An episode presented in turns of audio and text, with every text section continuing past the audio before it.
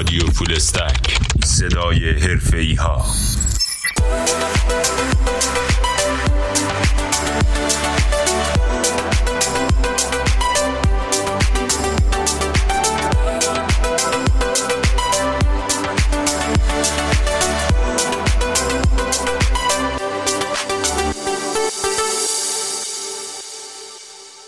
شنونده های از رادیو Full Stack به بخش سوم از گفتگوی من و آقای دکتر میسم علیزاده خیلی خوش اومدین. در بخش اول این پادکست سه قسمتی با ایشون آشنا شدیم و از مسیری که طی کردن برامون گفتن. در بخش دوم با تخصص اصلی ایشون یعنی computational social science آشنا شدیم. و حالا در این بخش قراره با کسب و کاری که در ایران راه انداختن و اونو مدیریت می‌کنن یعنی شرکت مفید تحلیل داده یا متودیتا آشنا بشیم و ببینیم چه خدماتی رو ارائه میدن.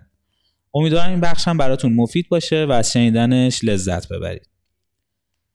آقای علیزاده ممنون میشم در ابتدا شرکتتون رو به همون معرفی بکنید و بفرمایید که شرکت متودیتا چه اهدافی داره و چه خدماتی ارائه میده.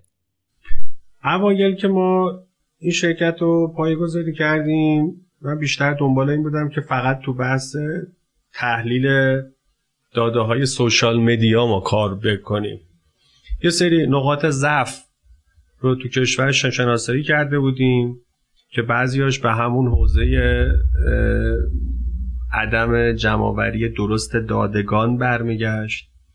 بعد یه نقطه ضعف دیگه مثلا کمبود یعنی در واقع ضعف کشور توی تحلیل ها و متد های جدید برای پاسخدهی به سوالات سختتر بود. همون از جنس اثر گذاریم مثلا یا گفتمان سازی. و اینکه یه سری ابزارهایی که خارج کشور نقل و نبات داره استفاده میشه ولی اینجا نیست رو ما بیایم این در واقع تحلیل های غنیتری و ابزارهای غنیتری بتونیم به بازار ارائه بدیم. منتها پس مثلا خروجی مثلا خلاصه شرکت مفید تحلیل داده اولش که راه انداختن پارسال این موقع ها توی یعنی استفاده از data science و مثلا هوش مصنوعی در داده های شبکه های اجتماعی. منتها بعدش گفتیم که خب چه کاریه؟ یعنی اول از چالشش زیاد بود. چالش کار کردن تو حوزه social media و احتیاج به صبوری داشت. یعنی یا خیلی مثلا مثلا یه جوری بعد میپریدی وسط گود شروع می‌کردی شلوغ کردن یا بعد صبوری می‌کردی؟ که من دو دومی رو انتخاب کردم. بعد از اون بر خب پی پیشنهادهای مختلف از جاهای مختلف می آمد یعنی که می‌گفتن که آقا شما که تحلیل دیتا بلدی شما که هوش مصنوعی بلدی شما که تکس ماینینگ بلدی خب چرا نمیای این داده های ما رو تحلیل کنی؟ چرا تو تو این حوزه مثلا باورت چی؟ که بعدش باز مثلا یه ذره من وقت بیشتری گذاشتم با جاهای مختلف آشنا شدم صحبت کردم من مشورت گرفتم کمک گرفتم و به غیر از داده های سوشال مدیا مثلا تو حوزه مثلا بازارهای مالی هم مثلا ما تصمیم گرفتیم که ورود بکنیم و یکی هم همین تو بحث در واقع سیاست گذاری یعنی کمک به سیاست گذاری در حوزه data در کشور. حالا اعم از مثلا تبلیغات در social media یا مثلا data protection یا مثلا حریم شخصی. سعی کردیم که مثلا جایی اگه هست که در واقع می‌خواد از این پتانسیل هم استفاده بکنه تو اون حوزه ما کارهایی انجام بدیم. و بعدش خب یواش یواش ذهنم بیزینسی تر شد و فهمیدم که در واقع یه مثلا استارتاپ خوب یا شرکت خوب شرکتی که از یه جایی به بعد به خودش بچرخه. که خب این با روح با اون مدل پروژه‌ای کار کردن که تو ذهن من بود فرق داشت. و خب یواش یواش رفتم سراغ این که ببینم که چه پروداکتا و چه محصولا و چه خدماتی جاشون تو کشور خالیه یا با اون دقت لازم ارائه نمیشن؟ که ما بریم سعی بکنیم که اونها رو حالا یا به صورت بی تو بی یا به صورت بی تو سی بخوایم بیاریم با بالا و یه business حول اون بخوایم شکل بدیم. که الان تو همه این حوزه ها ما کار می‌کنیم و یه سری تغییر استراتژی این وسط داشتیم. یعنی یه کاری که من کردم این بود که همون اول گفتم که من computational social scientist م. من کارآفرین نیستم. entrepreneur من نیستم. business analyst من نیستم. و هیچی هم راجع به اینا نمی‌دونم و کمک می‌خوام. رفتم با هر کی که می‌شد صحبت کردم واقعا. و خب به مرور دیگه یواش یواش یه چیزایی رو یاد گرفتم. الان مثلا به مرحله رسیدم که هنوزم خیلی باید یاد بگیرم ولی می‌تونم از بعضی حرفای اونام ایراد بگیرم. بگم نه مثلا راجع به business من اونجا تو اشتباه گفتی. تو حرفایی که می‌زدی به درد بیزینسی می‌خواد که می‌خواد لیوان تولید کنه. من که لیوان نمی‌خوام تولید کنم. من مهمترین دغدغم نیروی انسانی متخصصه ولی واسه تولید لیوان که تو دغدغه نیروی انسانی متخصص نه نداری که. این در واقع الان شرکت ما به این شکله. الان هلوش مثلا 20 نفر هستیم که سه چهار نفر دیگه هم به زودی باید بهمون اضافه بشن. یعنی میخوایمشون الان ولی پیداشون نمی‌کنیم اگه صدای منو میشنون بیام. و حالا بعدش دوباره یه مثلا بسته به اینکه کاری که داری می‌کنیم کدوم به جواب برسه باز احتمالا نیاز به نیرو انسانی داشته باشه. بسیار عالی. و الان چه تیم هایی با چه تخصص هایی توی مجموعه متد دیتا مشغول به کارن؟ اصل بچه ها الان data scientist ن منتها خب از موقعی که تو فضای product develop کردن هم وارد شدیم خب احتیاج به developer هم پیدا کردیم. back end front و database نیروی social media داریم که مثلا کارهای marketing مون رو انجام میده تولید محتوا برامون انجام میده. data scientist هم دیگه text mining و تحلیل شبکه و machine learning رو حداقل باید بدونن. حالا چیزهایی که ندونن رو هم بهشون اضافه می‌کنیم. دیگه حسابدار و مدیر مالی و اینا هم که دیگه هست دیگه. آره. خیلی ممنونم. در مورد تیم ها و تخصص ها گفتید و به خصوص این که اگر یه چیزهایی رو همکاراتون بلد نباشن بهشون یاد می‌دید. همینطوری که می‌دونید یکی از چالش هایی که این روزا شرکت های فناوری اطلاعات به خصوص باش دست و پنجه نرم می‌کنن جذب و نگهداشت منابع انسانی. می‌خواستم ببینم به عنوان یه شرکت فعال در حوزه فناوری اطلاعات وضعیت منابع انسانی متخصص رو تو ایران چطوری می‌بینید؟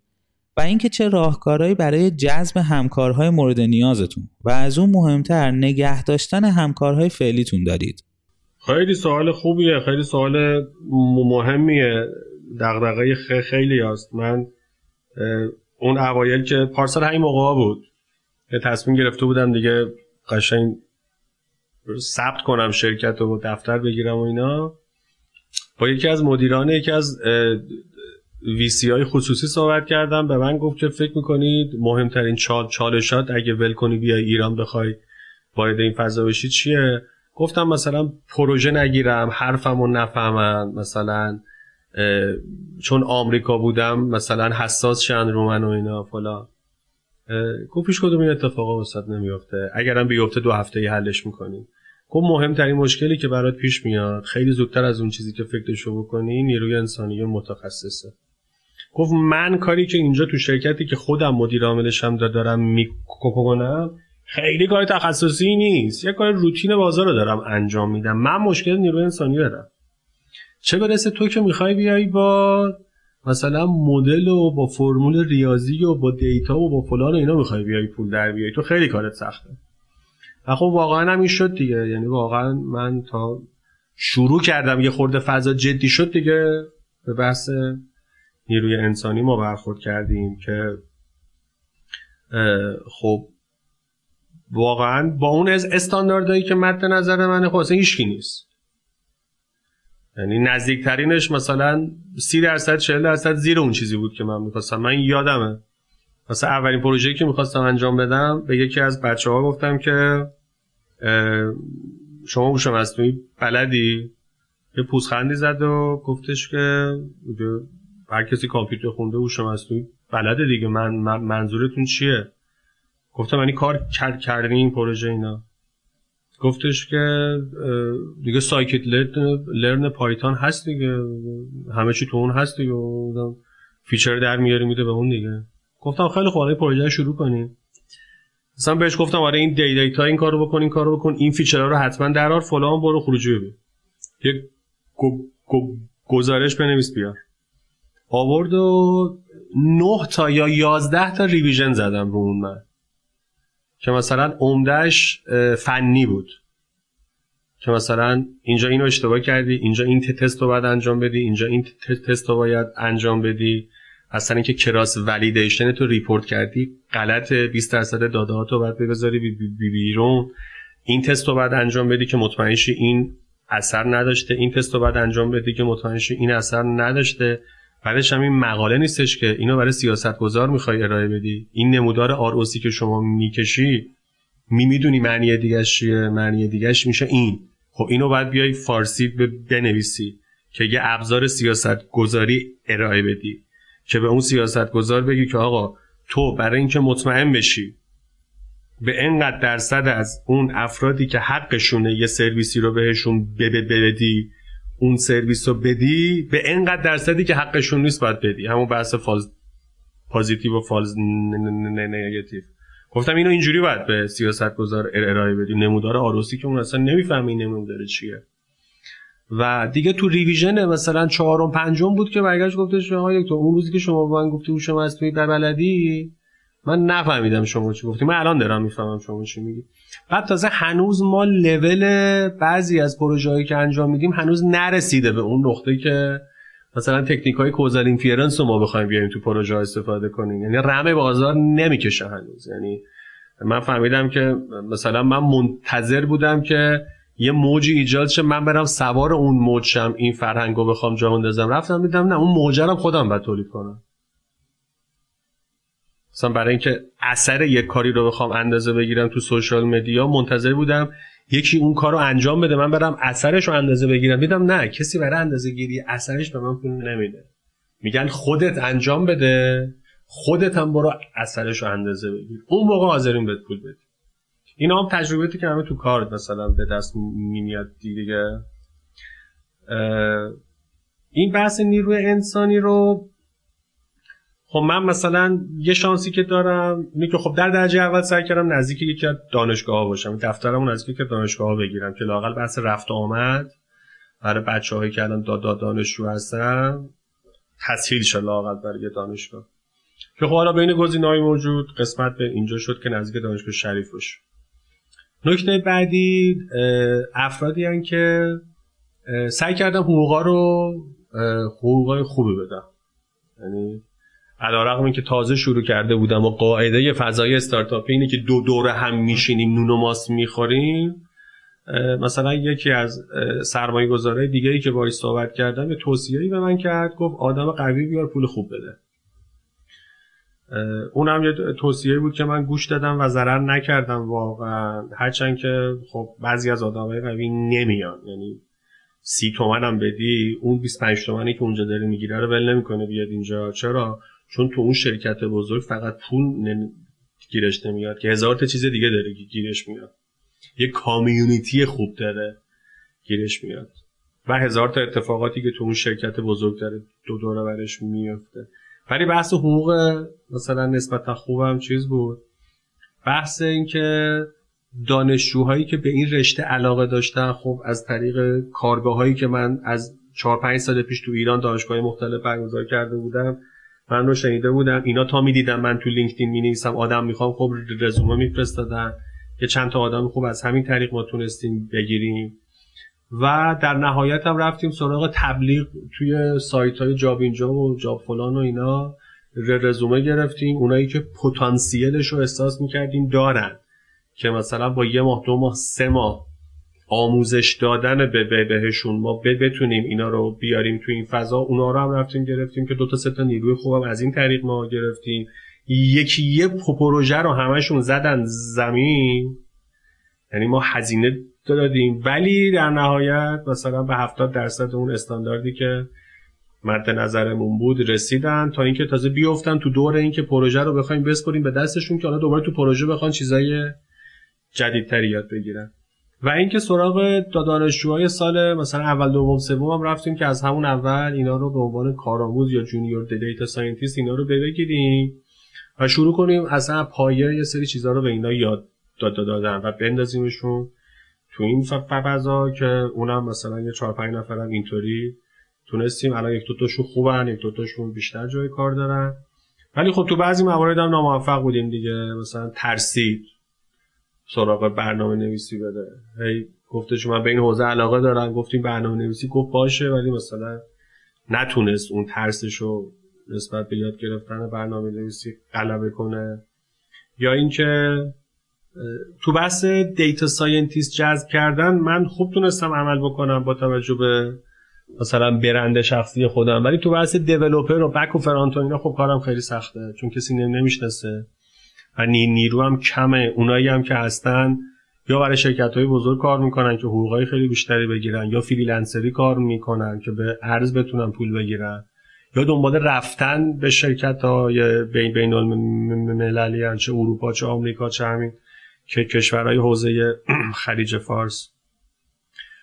کرونا هم که باعث افزایش فرهنگ دورکاری شد. خیلی هاشون همینجا نشستن با کشورها یا دانشگاه خارجی دارن.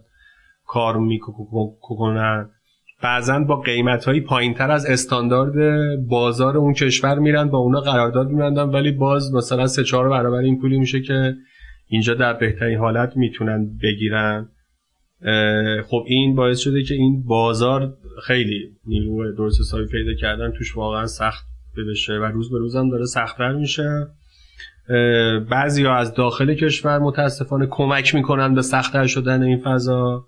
بعضی هم از خارج کشور دیگه همین طری که امارات اعلام کرد اونو ما چک کردیم خبر درسته خبر نادرست نیست.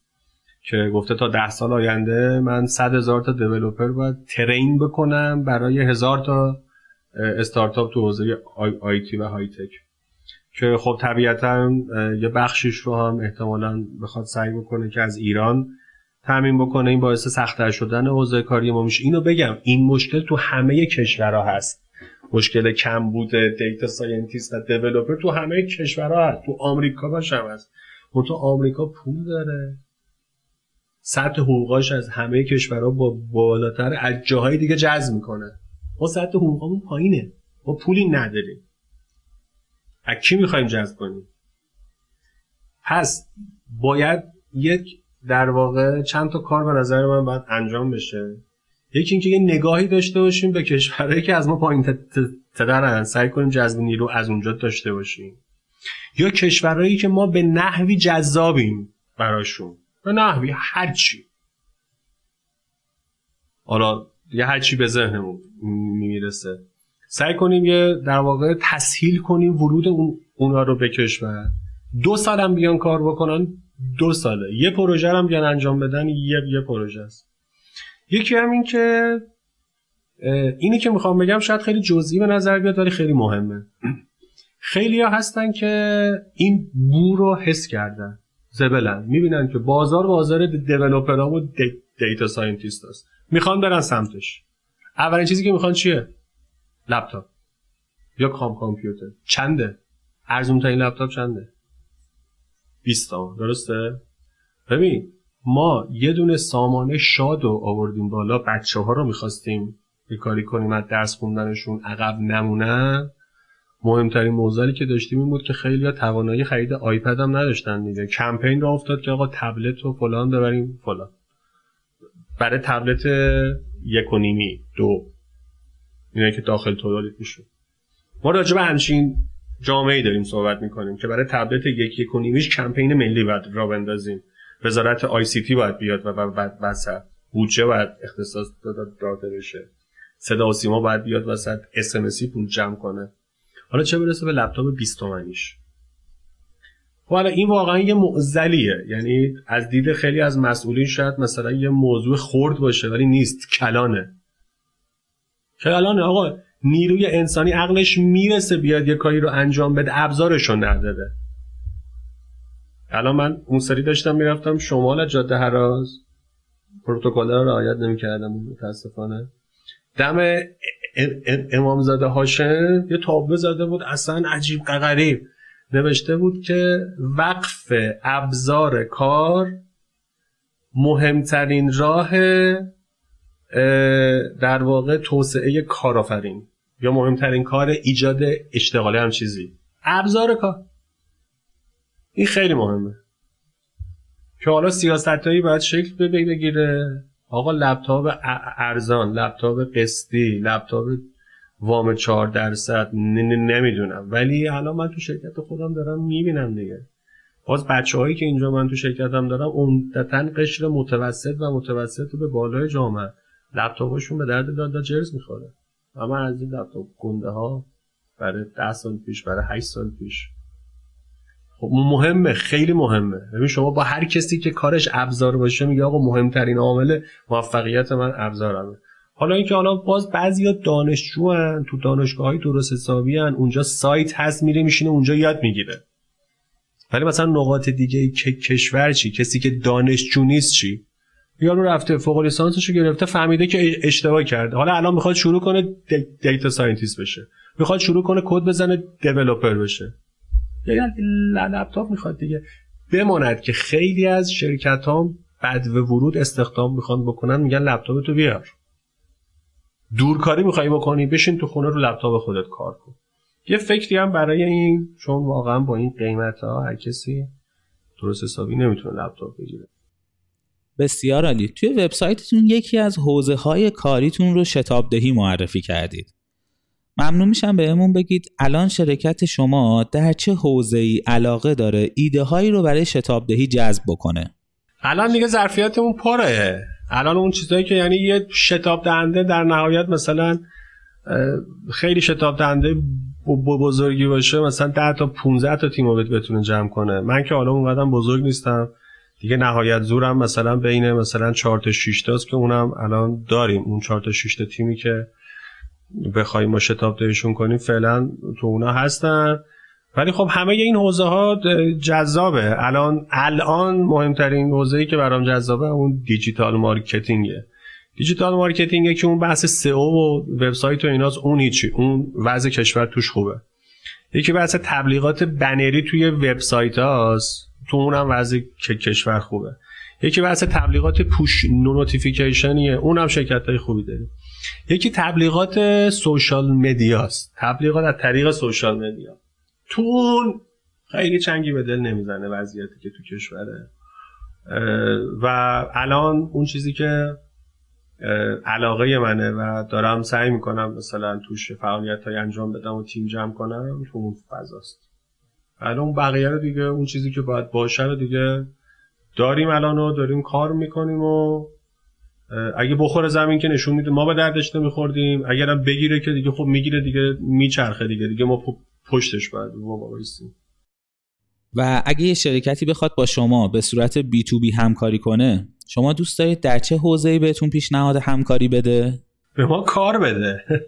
ببین الان ما یه شرکتی اگه باشه که مثلا خدمات ابری ریلایبل به ما بده خیلی به دردمون می‌خوره. سرور خوب به ما بده خیلی به دردمون می‌خوره.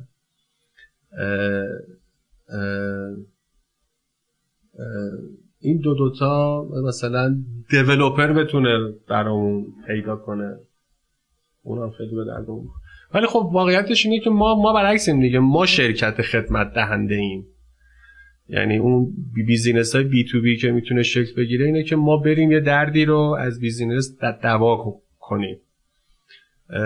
یا مثلا شرکت هایی که تو حوزه مثلا تبلیغات و بازاریابی کار می‌کنن هم مثلا ما می‌تونیم partner های خوبی باشیم با هم دیگه. و اینکه به زودی خب طبیعتا اینجا یه ذره بزرگتر میشه افرادی که تو زمینه منابع انسانی و این مباحث مثلا قوی هستن ما احتیاج به کمک اونها هم خواهیم داشت. ممنونم ازتون. توی سایتتون وقتی که میایم یه جمله رو به عنوان شعار نوشتین و اون جمله اینه که In God we trust all others must bring data. می‌خوام اگه میشه یه مقدار بیشتر در مورد این جمله برامون بگید. آره جدوه این جمله ادوارد دیوینگ اگه اشتباه نه کنم. نه نزدیکترین چیزی بود که به روحیه من سازگار بود دیگه. یعنی دیگه چون مثلا ما میگیم آقا غیر از خدا که باید ایمان داشته باشی بهش و خیلی دنبال شواهد و نمی‌دونم فکت و اینا راجع به وجودش نباید بگردی. دیگه اول قرآن که باز می‌کنه میگه الذین یؤمنون بالغیب دیگه. دیگه تکلیف رو روشن که کرده میگیم به غیر از اون بقیه یا data میارن؟ و ما حرفشون رو باور می‌کنیم. یا ما باور نمی‌کنیم که خب این رویکرد data محوره دیگه. رویکرد data driven به مسائل ال تو بعضی مسائل خود به خود شکل گرفته. مثلا تو بورس. اونایی که تحلیل می‌کنن خب خود به خود میرن سراغ data دیگه یا تو crypto. خود به خود شکل گرفته. تو اون حوزه‌ای که شکل نگرفته. یعنی مثلا ما موقعی که راجع به اثرات فضای مجازی صحبت می‌کنیم چند تا راه داره دیگه. یکی اینکه چهار تا آقا جون بشینن دو دور یه میز. یا آقا جون نظر شما چیه؟ میگه اثر سوشال میدیا. خیلی بده.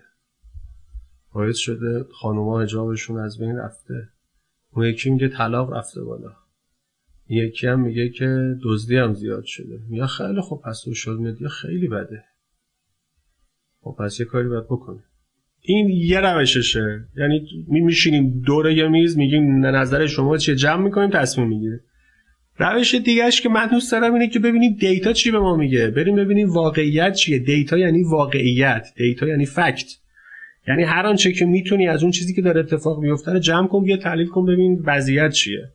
شما موقعی که راجع به محتوای ضد دین بخوای صحبت کنی دو, دو تا کار می‌تونی بکنی. یکی اینکه جزوه 100 صفحه‌ای حاضر کنی پرینت رنگی گداسه از انواع اقسام توهینایی که به در واقع ائمه اطهار و مقدسات و اینا صورت گرفته. خب اونو جلو هر کی بذاری میگه آقا ببندید. یه کاری دیگه هم می‌تونی بکنی. بیای کل دیتاهای فضایی مجازی رو جمع کنی. از روش های علمی استفاده کنی. انواع و اقسام محتوا رو شناسایی کنی. نمودار بکشی. ببری بگی آقا محتوای توهین بدین یک درصد. محتوای تبلیغ دین دوازده درصد. محتوای تبلیغ سبک زندگی ایرانی مثلا سی سی درصد. خب اینو جلوی هر کی به بذاری میگه چی؟ میگه که از social media چیز خوبیه. یه فکری به حال اون یه درصد بکنید. ببینید اون یه درصد رو چه چطوری می‌تونید. چه جلوشون رو بگیرید. یا راجع به fake news الان راجع به fake news همونجا صحبت می‌کنه هر شبکه ای رو باز می‌کنی دوره سواد رسانه ای ما داره برگزار می‌کنه. کاری هم نداریم تا دیروز تو همون صدا و سیما یا تو همون سازمان شغلشون چیز دیگه ای بود. خب میرن این اینترنت رو search می‌کنن ترجمه می‌کنن میان به برنامه سازی می‌کنن. با اونش کاری نداره این همه fake news fake news کردن. از اینا سوال کن. همش. بگو آقا چند درصد اخباری که تو فضای مجازی ما تولید میشه fake ه چند درصد اخباری که در زمینه کرونا توی توییتر مثلا منتشر بود fake شد. fake بود. اصلا دقیقش هم نمی‌خواد بگی رنجش رو بگو. اصلا رنجش هم نمی‌خواد بگی. تو اردر 10 20 درصد تو اردر 50 60 درصد یا 70 80 درصده نمی‌تونن بگن. چرا؟ چون سراغ دی دیتا نرفتن. چرا؟ چون مدل همون مدل در واقع دو دور میز نشستن و گمان زنی و اعتماد به بعضی مشاوران و اعتماد به بعضی شبه دانشمندان و شبه scientist و افراد دارای شبه علم و آقای فاطمی‌نیا آقای آیت الله فاطمی‌نیا همیشه یه جمله داشتن از اون موقع به ما می‌گفتن. اصلا قبل از اینکه من برم و اینا. واقعا یکی از نقاط عطف زندگی منم آشنایی با آقای فاطمی بود. یعنی آشنایی با منبر ایشون چه جلسات ایشون تاثیر گذاره یعنی یه نفر دیگه هم تاثیر گذاره من اسمشون نمیگم چون پخش می‌کنید شما ولی ایشون خیلی تاثیر گذار بود این از اون اول می‌گفت اعوذ بالله من علم ناقص. که علم ناقص و انگلیسیش زود و ساینس میگیم ما. یعنی شبه علم. یعنی فکر می‌کنی که علم داری ولی علم نداری. یعنی ایشون اینو در زمینه چیز می‌گفت. طب سنتی می‌گفت. از زمینه طب سنتی می‌گفت اعوذ بالله من علم ناقص. حالا ما هم اینجا همین دیگه. ما هم اعوذ بالله من علم ناقص. علمی که مبتنی بر دیتا نباشه مبتنی بر واقعیت ها نباشه تو فضای کاری رشته ما این راه به جایی نمی‌بره و خطراتش از فوایدش بیشتره. واقعا یعنی بدیش اینه که خطراتش از خوبیاش ببخشید بیشتره گفتم از بدیاش. خطراتش از خوبیاش عموما بیشتره. و اون چیزی که تو این فیلد الان ما تو ایران زیاد داریم شبه دانشمندانن. شبه متخصصین شبه کارشناسان شبه پژوهشگران. زیاد تا دلت بخواد. و اون یه نفری که ما نمی‌تونیم اسمشون رو پخش کنیم چه کسی هستن؟ دکتر سروش. ممنونم. ما آخر برنامه از مهمون برنامهمون تقاضا می‌کنیم که دو نفر رو به همون معرفی بکنن که فکر می‌کنن حرفهای شنیدنی برای شنونده های رادیو فولستک سکان آکادمی دارن. از شما هم خواهش می‌کنیم که دو نفر رو به همون معرفی بکنید. خانم خما حسین مردی رو به نظرم صحبت کنید باش. ایشون هم با اساتید گردن کلوفتی کار کرده. دیل الان. ایشون به نظرم خیلی گزینه خوبیه. آقای دکتر نیلی دکتر نیلی احمد آبادی رئیس دانشکده برق کامپیوتر دانشگاه تهران. اونم خیلی آدم جالبیه. آدم حسابیه یعنی توی field ی تخصص داره که تو ایران متخصصش کمه. تو reinforcement learning جزو خوباست اونم آدم جالبیه. خیلی ممنونم از وقتی که برامون گذاشتید. هم صحبتی با شما برای من خیلی جذاب بود. امیدوارم همیشه شاد و موفق باشید و خدا نگهدارتون. خدا نگهدار شما. خیلی ممنونم. متشکرم. شنونده های رادیو فول استک سکان آکادمی از شما هم بابت اینکه ما رو برای شنیدن انتخاب کردید خیلی ممنونم. رادیو فول استک پادکست طولانیه که ما قصد داریم توی این پادکست ها با افراد متخصص آشنا بشیم و برامون از سبک زندگی تا کسب و کارهایی که راه انداختن تعریف بکنن. حتما نظرات و راهنمایی شما در بهتر شدن این برنامه ها کمک بسیار زیادی به ما می‌کنه. پس لطفا نظراتتون رو به ما بگید و انتقادات و پیشنهاداتتون رو برای ما بفرستید. اگر هم فکر می‌کنید جای مهمونی توی رادیو فولستک خالیه ایشون رو به همون معرفی بکنید. و یا اگر فرد متخصصی رو می‌شناسید به همون معرفی بکنید تا مهمان برنامه ما باشه. و اگر دوست دارید سوالی رو از مهمون ها بپرسیم اون رو هم به همون بگید. امیدوارم هر جا و هر زمانی که رادیو فولستک رو میشنوید شاد باشید و دلتون گرم باشه. خدا نگهدارتون. رادیو فولستک صدای حرفه ها.